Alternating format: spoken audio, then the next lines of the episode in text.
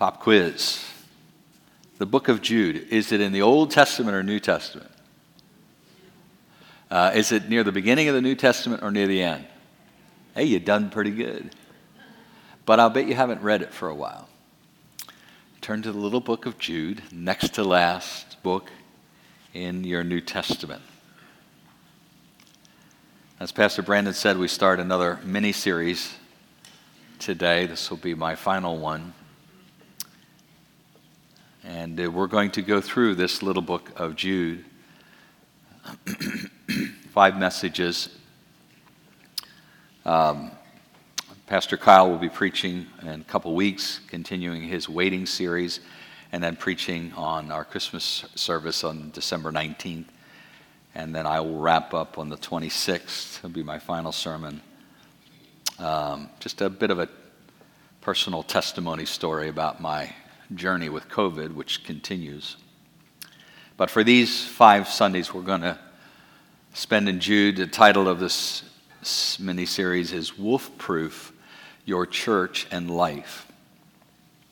Wolf Proof Your Church and Life. The writer of this little book is Jesus' half brother. They had the same mother, but not the same father. And apparently, Jude was going to write this book about good things, um, the encouraging things of the gospel. But apparently, word got to him about some concerning thing, things in the churches that he's writing to. He's worried about the church. And he is seeing in the church the kind of seduction within the church that Paul predicted back in Acts 20. If you want to read these verses uh, with me, Acts chapter 20. The Apostle Paul had, it was uh, not that long before he got arrested and was sent to Rome to stand trial. And he knew that his time was growing short on planet Earth. And so he met with these men that he loved deeply. And he prayed with them, and they spent a little time together, and then he warned them. And, you know, as I come to the end of my um, preaching ministry, uh, I've, I've been a, a watcher of the bigger church for decades now. I came out of a church movement where I saw a departure of um, trust in the Bible as God's Word. Um, I watched as some other things began to um, drift off in the churches that I was part of. And now, in these last 30 years, I've watched in the evangelical movement as, as things kind of to the left and to the right fall away and say, well, this, is, this was true two years ago, but we no longer believe it's true. This mattered five years ago, it no longer matters. And I wanted to share some things with you as I kind of say my goodbyes, kind of along the lines of what Paul said to the Ephesian elders. In verse 29, uh, verse 28, he warned them to guard themselves and God's people and to feed the flock. And then in verse 29, he said, I know that false teachers, like vicious wolves, will come in among you after I leave, not sparing the flock. Of course, talking about the church as the flock. Even some men from your own group will rise up and distort the truth in order to draw a following. Watch out. Now, as Pastor Charlie and I were saying to the elder teams we met Thursday night, we um, step down at the end of the year and go to part time ministry here, and um, a lot of what we've been doing will change. But as we look at those who are taking our places and uh, the elder team that God has uh, put together here, we leave with great confidence. Um, that you are in very, very good hands. Uh, we look at the senior leadership team, and obviously we don't know Joel well yet. Um, ben is new here, but we have great confidence in the future of this church. But the fact of the matter is that we have an enemy. Every church does. And this enemy has his sights settled on every church. He's got them in his crosshairs. And he will not rest without trying to take down churches, every church. I don't care whether we're talking about American churches or Sudanese churches or Chinese churches. Revelation chapter 12 tells us that Satan hates God, but his primary way of fighting against God is to fight against God's people. And so it would be naive to think that 20 years from now, this church will automatically look the same as it does today. That it will automatically be as healthy as it is today.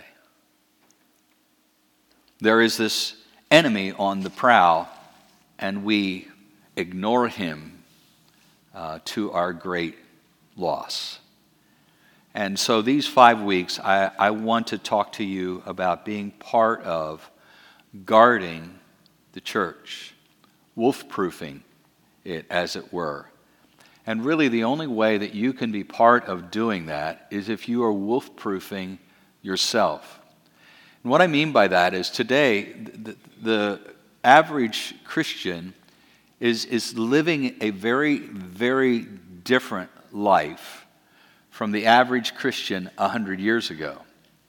100 years ago, uh, in America anyway, and this would be true in other countries as well, in the United States, 100 years ago, you primarily were spiritually fed through your local pastor, preached every Sunday.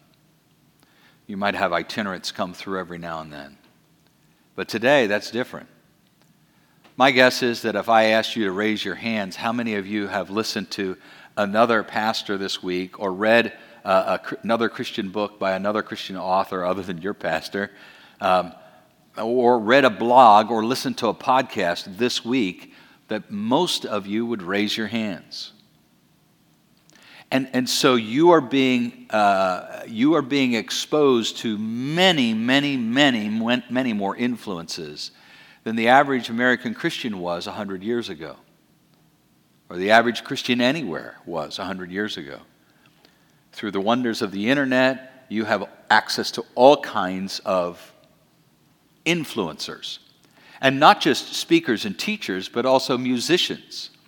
And to be honest, I, some of my greatest concerns about influence is music, because you listen to a podcast or you listen to a sermon once, but music, you know, if you like a song, I pulled up a song this morning about 7:15 or so that was running through my head. Just I just love the music. I love the words. I pulled it up on YouTube and listened to it yet again. I've probably listened to it 50 times already over the last six months. And, and so the word and, and the power of music is to drive home what the music says into our souls in a way that just listening to something read or spoken doesn't. And so there's, there's a wolf proofing that has to take place in each one of our lives first so that we can contribute to making sure that our churches are wolf proofed as well. And so the title of this first message, excuse me, deals with the heart and soul of what needs to be guarded in the local church, and that is to save the gospel that saves. What is the nature of the gospel of the church? And I can tell you that if uh, uh, of the hundreds of thousands of churches in the United States today, that if you went into 10 different churches, it's quite possible that you would hear 10 different messages when it comes to the gospel. And yet the Bible is, speaks of one gospel. I remember a conversation I was having with a relative one day, and uh, was talking about the gospel, and he said, Yeah, but which gospel you're talking about? And my eyebrows kind of went up, and he goes, I said, What do you mean? He said, Well, are you talking about Jesus' gospel or Paul's gospel? And this is the kind of thing that floats around out there in the church ether. And so today we're going to talk about this good news uh, that has saved uh, many of us and preserving it. And so let's pray and ask God for his help, and then we'll dive in, look at a couple of these verses. Father, we know that you love the church. In fact, ultimately, at the end of the day, when all the accounting is done, it will have been the church that's the only thing that Jesus died for. He died to make available salvation for all, but in the end, it will be the church that has claimed the benefits of it, its death. We know that you love the church because you have established the church as Christ's bride. And I love the church. And it has been such a delight for 30 years to be a shepherd in the church. Such a privilege to get to know so many wonderful people in your church.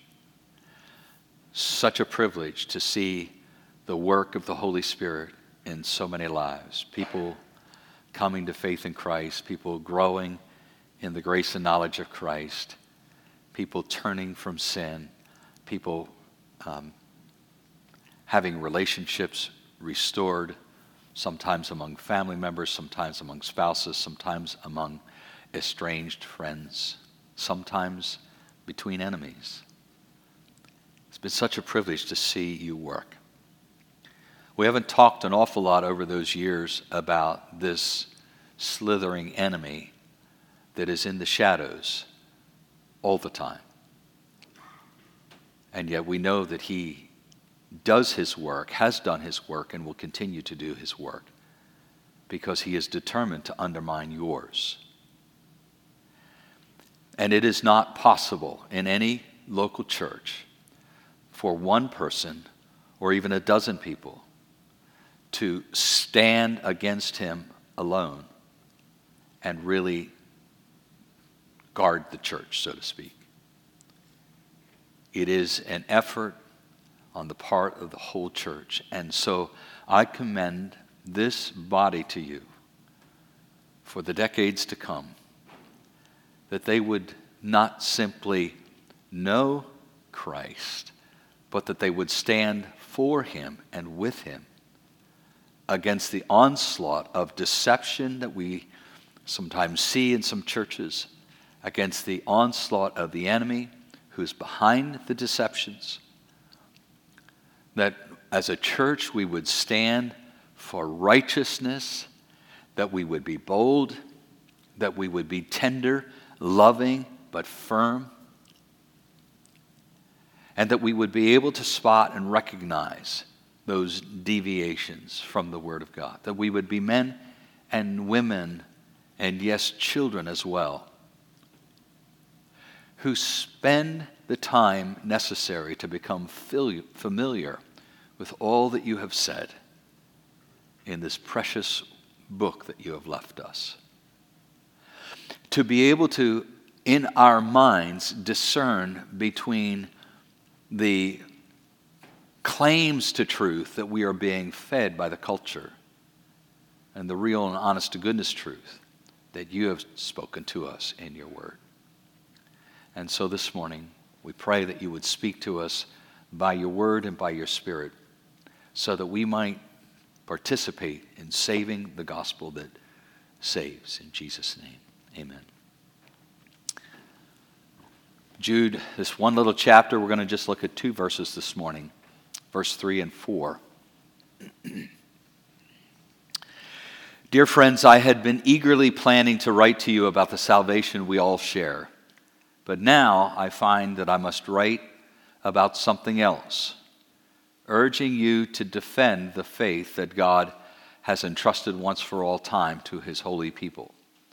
I say this because some ungodly people have wormed their way into your churches, saying that God's marvelous grace allows us to live immoral lives.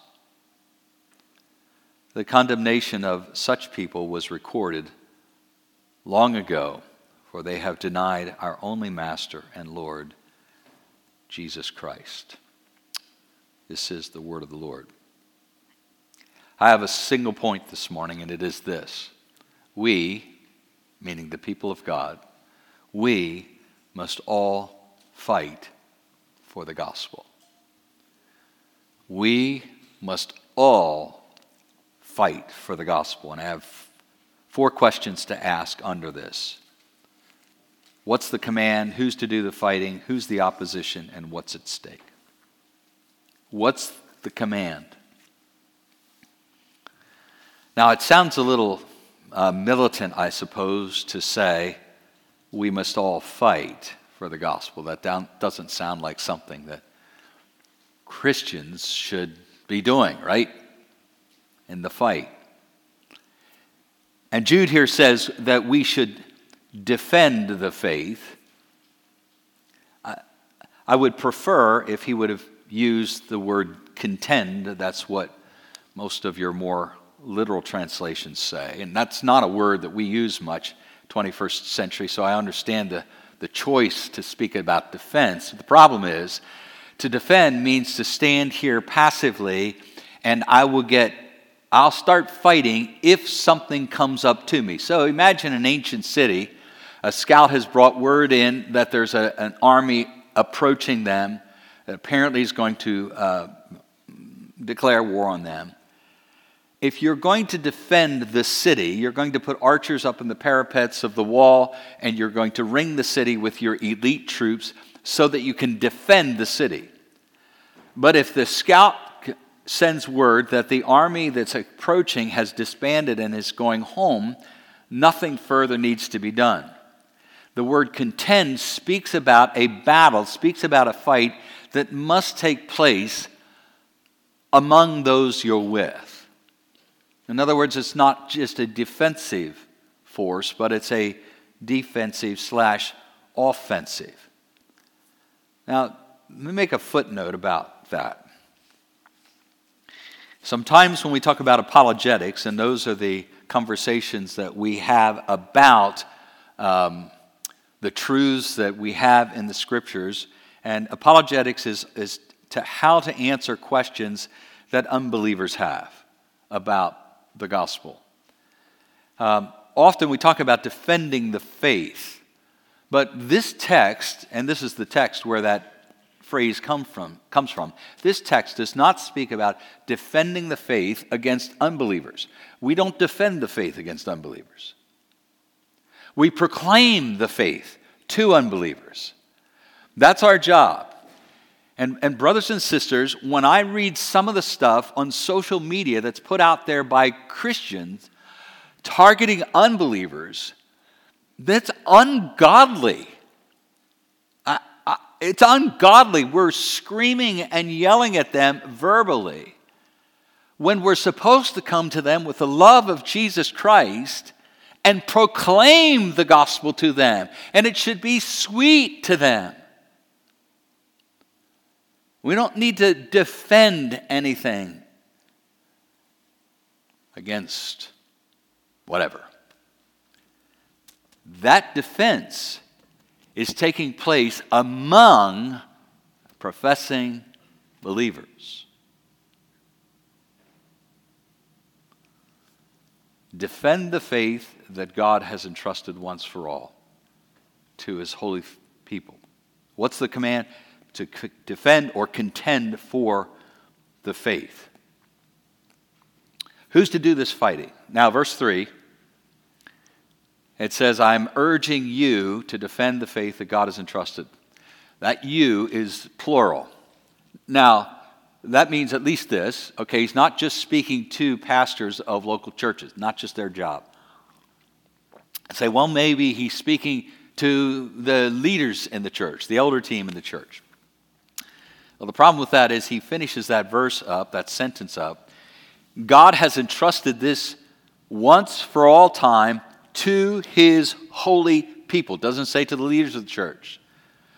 He's entrusted the defense of this faith to all the people in the church, all believers. And I want you to know and uh, be reminded of this this morning that you, I don't care what your role is in the church, I don't care what you do or don't do in the church, that you are not customers, you are shareholders. You're not a consumer, you're a shareholder. Now, some of you are going to go out to eat uh, some night this week. You're going to go through the doors of the restaurant, you're going to sit down at a table, and apart from eating a meal later on, that will be the extent of your involvement in what takes place. So the waiter or waitress is going to come to your table, going to take your order. They're going to go back to the kitchen. Somebody else is going to prepare your meal for you. The waiter's going to bring it back to you, set it in front of you. You're going to consume it, and then you're going to leave. You don't have any other stake in that ent- entire operation. You don't own the business. You didn't buy the food that you're eating. You didn't hire the cook. You didn't hire the wait staff. You didn't prepare the food. You didn't do any of that. You're nothing but a consumer or customer. You're not a shareholder. And to be honest, in the American church, this is written about all the time by people who write about the state, uh, state of the church in the United States. Consistently write about that the American Christians so many times see themselves as nothing more as, than consumers or customers. And I wonder, for example, if the preaching really tanked here for six weeks. Let, let's say I intentionally just stank. I mean, I stink all by myself, but let's say I did it on purpose. For six weeks, I just preached as badly as I could think to preach. How many of you would send an email, call an elder, get on the phone, versus how many of you would start visiting other churches? And I'm not speaking now about a loyalty to Keystone. I'm speaking about a, an intentional commitment to any local church. As long as the preaching's okay, as long as the music's okay, as long as the kids' ministry's okay, I'm there. But as soon as it starts to peter out, I'm starting to move on, look around, here, there, and elsewhere. Now, the reason this matters is because let's take a church that has abandoned, we'll touch on this a little later, but let's take, take a church that is abandoning the authority of the Word of God.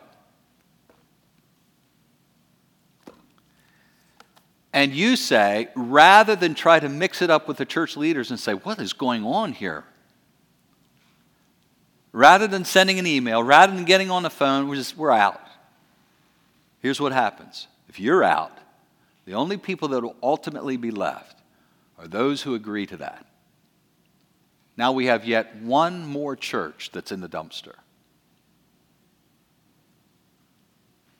If, if you want to see a transforming church, not just a transformed church, but one that impacts the community and the world, then we have to start thinking differently about the church and our involvement in it. Is it my church or is it the church that I just go to right now? Interesting, over the years, we've, we've had some people who've actually kind of prided themselves in the record that they held. they were here, they were using their gifts, and they were coming to the church for like 15 years before they became members of the church.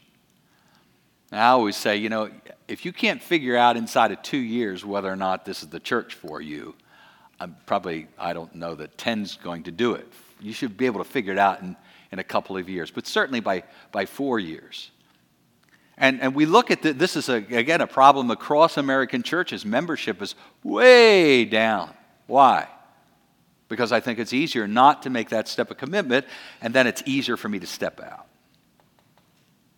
And that is not, brothers and sisters, that's not the kind of church that the Bible portrays. You go to 1 Corinthians chapter 12, 13, 14, read those chapters. I, I, I mean, it's like we all need each other. we often teach that about spiritual gifts. I need your gift, you need my gift, and that's true. But it's a wonderful portrayal that we are not complete without each other. And I think that means without each other fully invested in the body and each other. Who's to do the fighting? The pastors? Yep. The elders? Yep. Other ministry team leaders? Yep. You? Yes. Now, here's the key I would love to go from person to person to person to person to person here this morning and ask you this question. Since last Sunday, have you opened your Bible?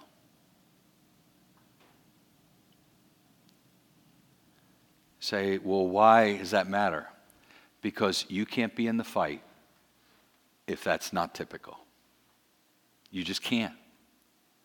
How do you know what's going on in your church? How do you know whether they're, they're straying from the, the sound gospel or not?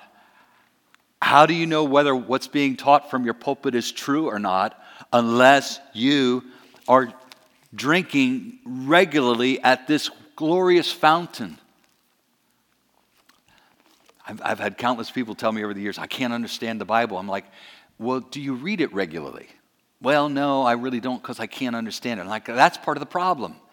You, you can't start to understand it until you read it regularly. You can't sip at this fountain. You need to drink at this fountain. I don't care if it's six verses a day, it's, that's six verses more than a lot of American Christians read.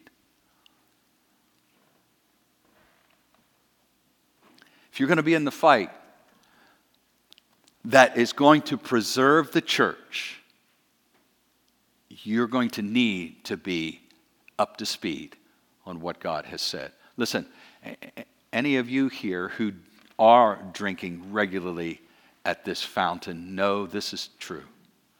There's some hard things in here. And people's, people say to me, uh, What about this? And I'm like, I know. Do, do you understand that last week I was reading through 1 Samuel and 2 Samuel, and, and I'm on my knees most of the time that I'm reading and say, God, I don't, I don't understand this. How could you sanction this? How could, how could you call for this? There are things in here I don't, I don't understand. And if you sip at it, the first time someone asks you a question about that, you're going to go, you know, you're right and they're going to end up winning you instead of you winning them. I, I, I want to call for all of us to be prepared to fight this good fight for the gospel. What's the command? Contend for the faith. Who's to do the fighting? All of us. Who's the opposition? Well, for Jude here, the opposition in these churches are people he describes as ungodly people. These are the same folks that Paul called in Acts 20 wolves. Now, Jesus and his disciples and the Israelites of his day were, uh, even when they, even the, the homes where the people weren't shepherds primarily, almost everybody had a flock. They had sheep. We know this because we know the Jewish people were always going down to the temple with sheep and goats and bulls for their sacrifices. So everybody knew about sheep.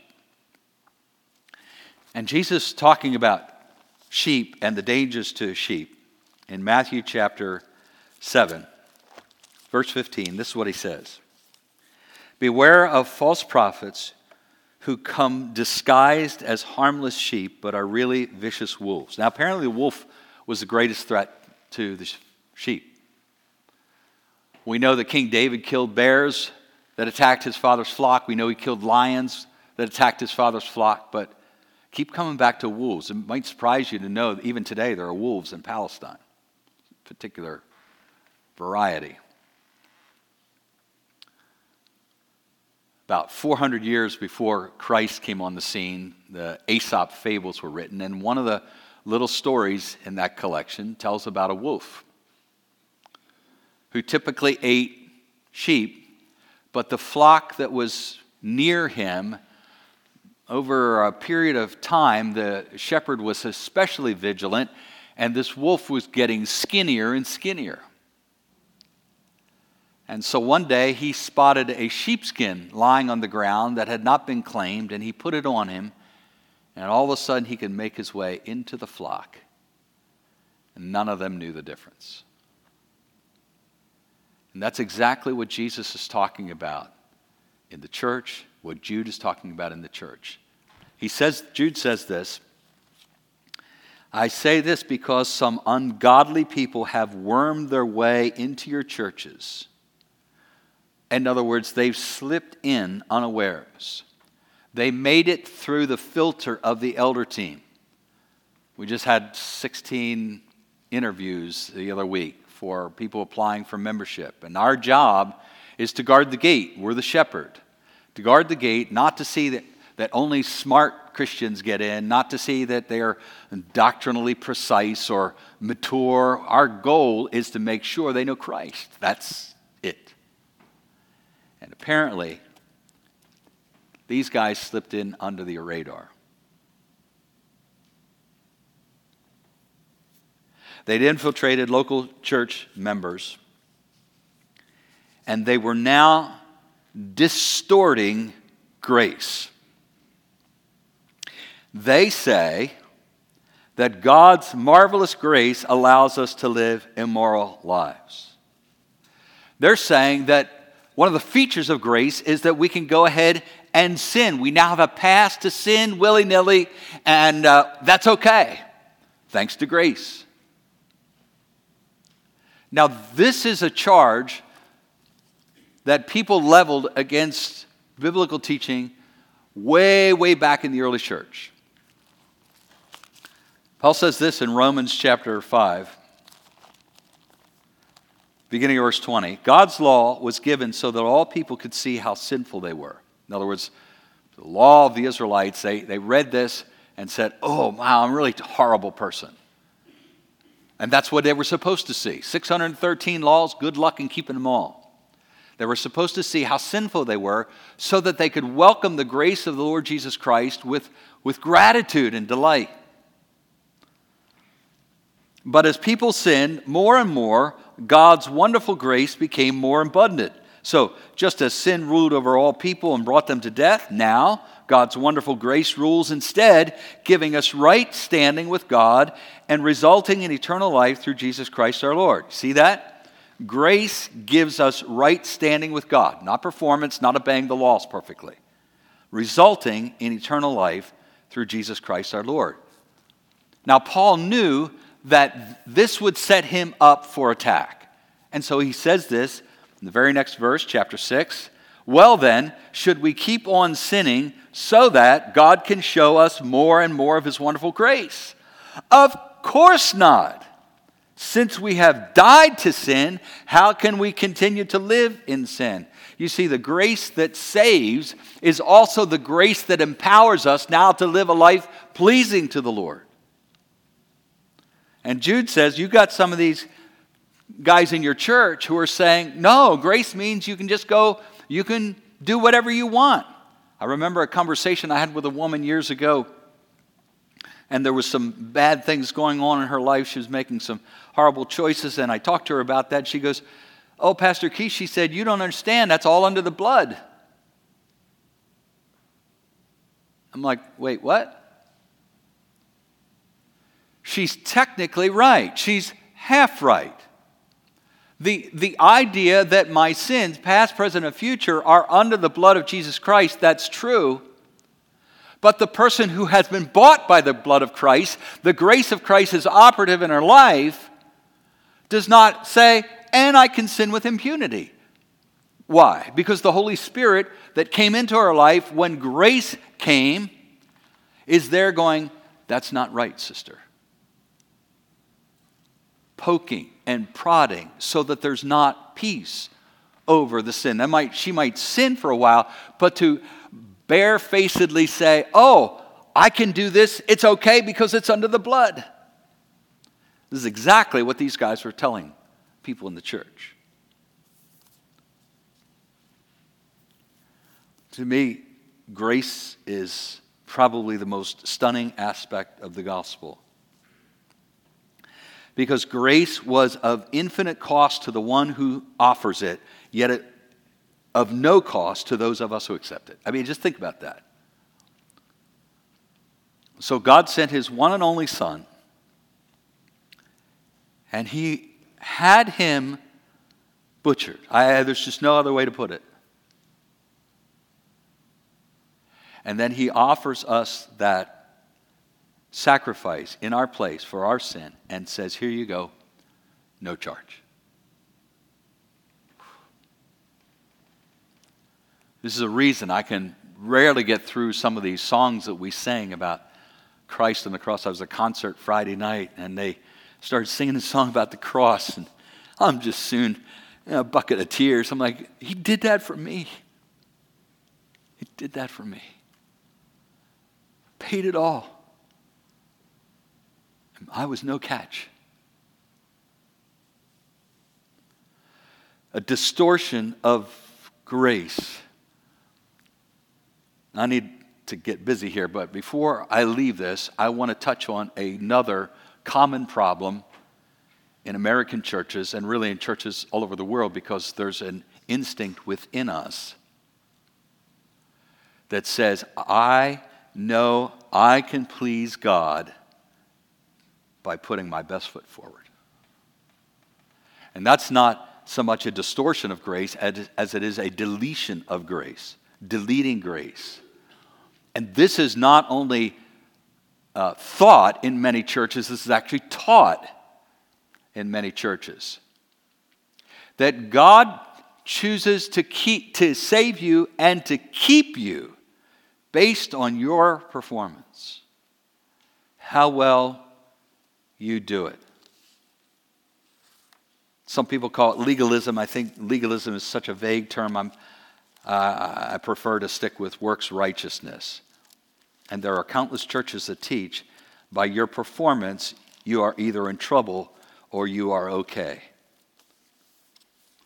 Paul says this in Romans chapter 4, verse 3.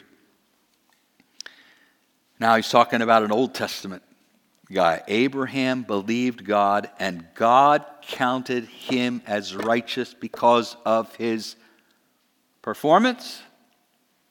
Faith. Faith. God counted him as righteous because of his faith. All right, last, lastly, what's at stake? What's at stake?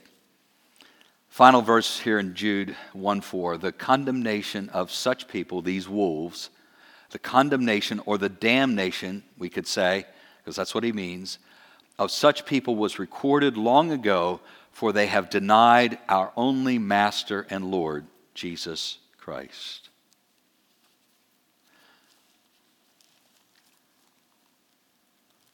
Second Timothy chapter 2 Verse 12 says this If we endure hardship, we will reign with him, with Jesus. If we deny him, he will deny us.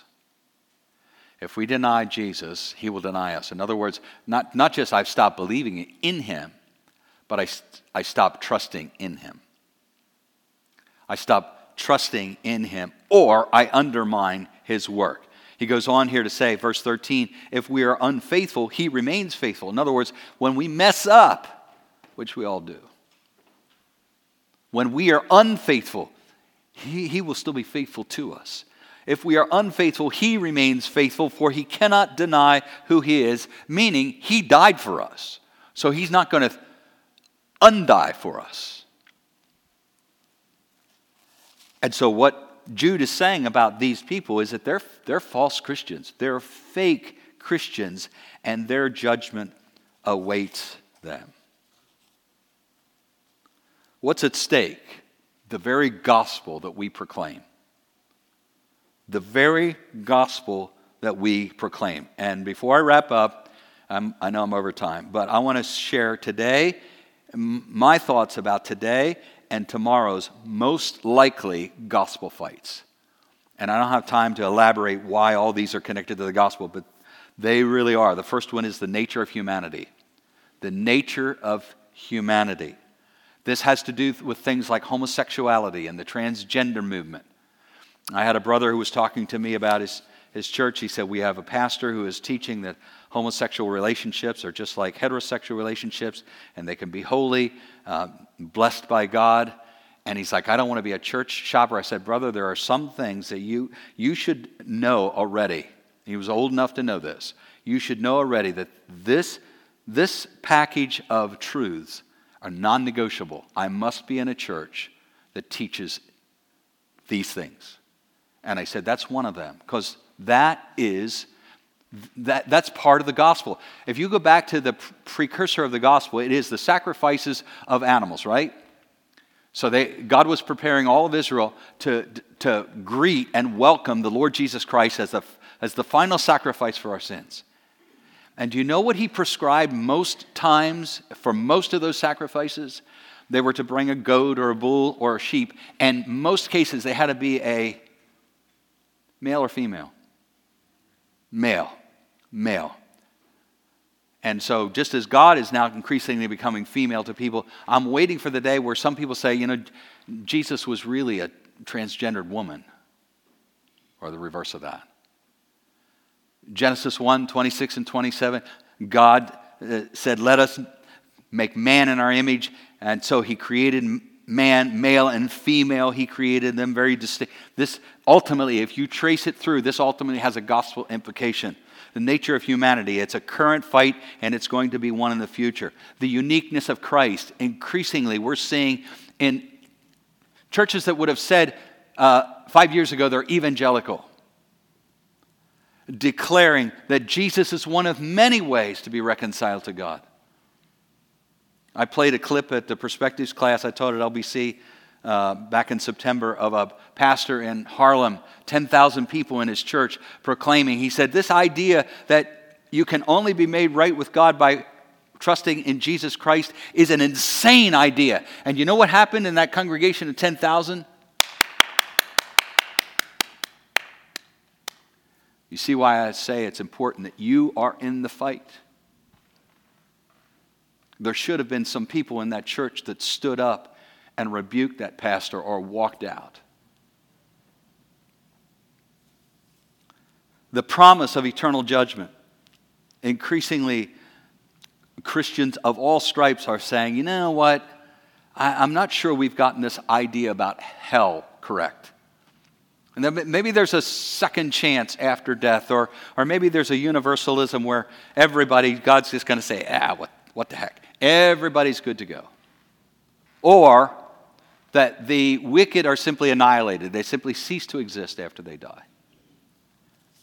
And, and the idea is, and I get it, I've said many times when we speak about hell, if we speak about hell to unbelievers, we better have tears in our eyes because we were as lost as they were, are at one time. But it does it is not loving to unbelievers to simply say, you know what? There's not there's no judgment coming. And lastly, the reliability of scriptures. And of course, all of this that we've just discussed depends on this. Is this God's word or is it not? And so I wonder 20 years from now, is Keystone still proclaiming a grace encapsulated gospel? Are, are we still promoting a gospel that cannot be bought by our own human efforts? Are we still exporting a biblical gospel to the ends of the earth? And to a large degree, the answer to those questions will be, term, be determined by you and I and our kids and our grandkids. What we have done with the grace of of God that God has given us operative in the church that we're blessed to be part of. Father, preserve this church. May you make our leaders strong in the years to come, standing confidently, alone if necessarily, necessary, on the Word of God. May we all fix our eyes on Jesus And may we never tremble at the ways of the world or the words of the world, may we only tremble at your feet. In Jesus' name, amen.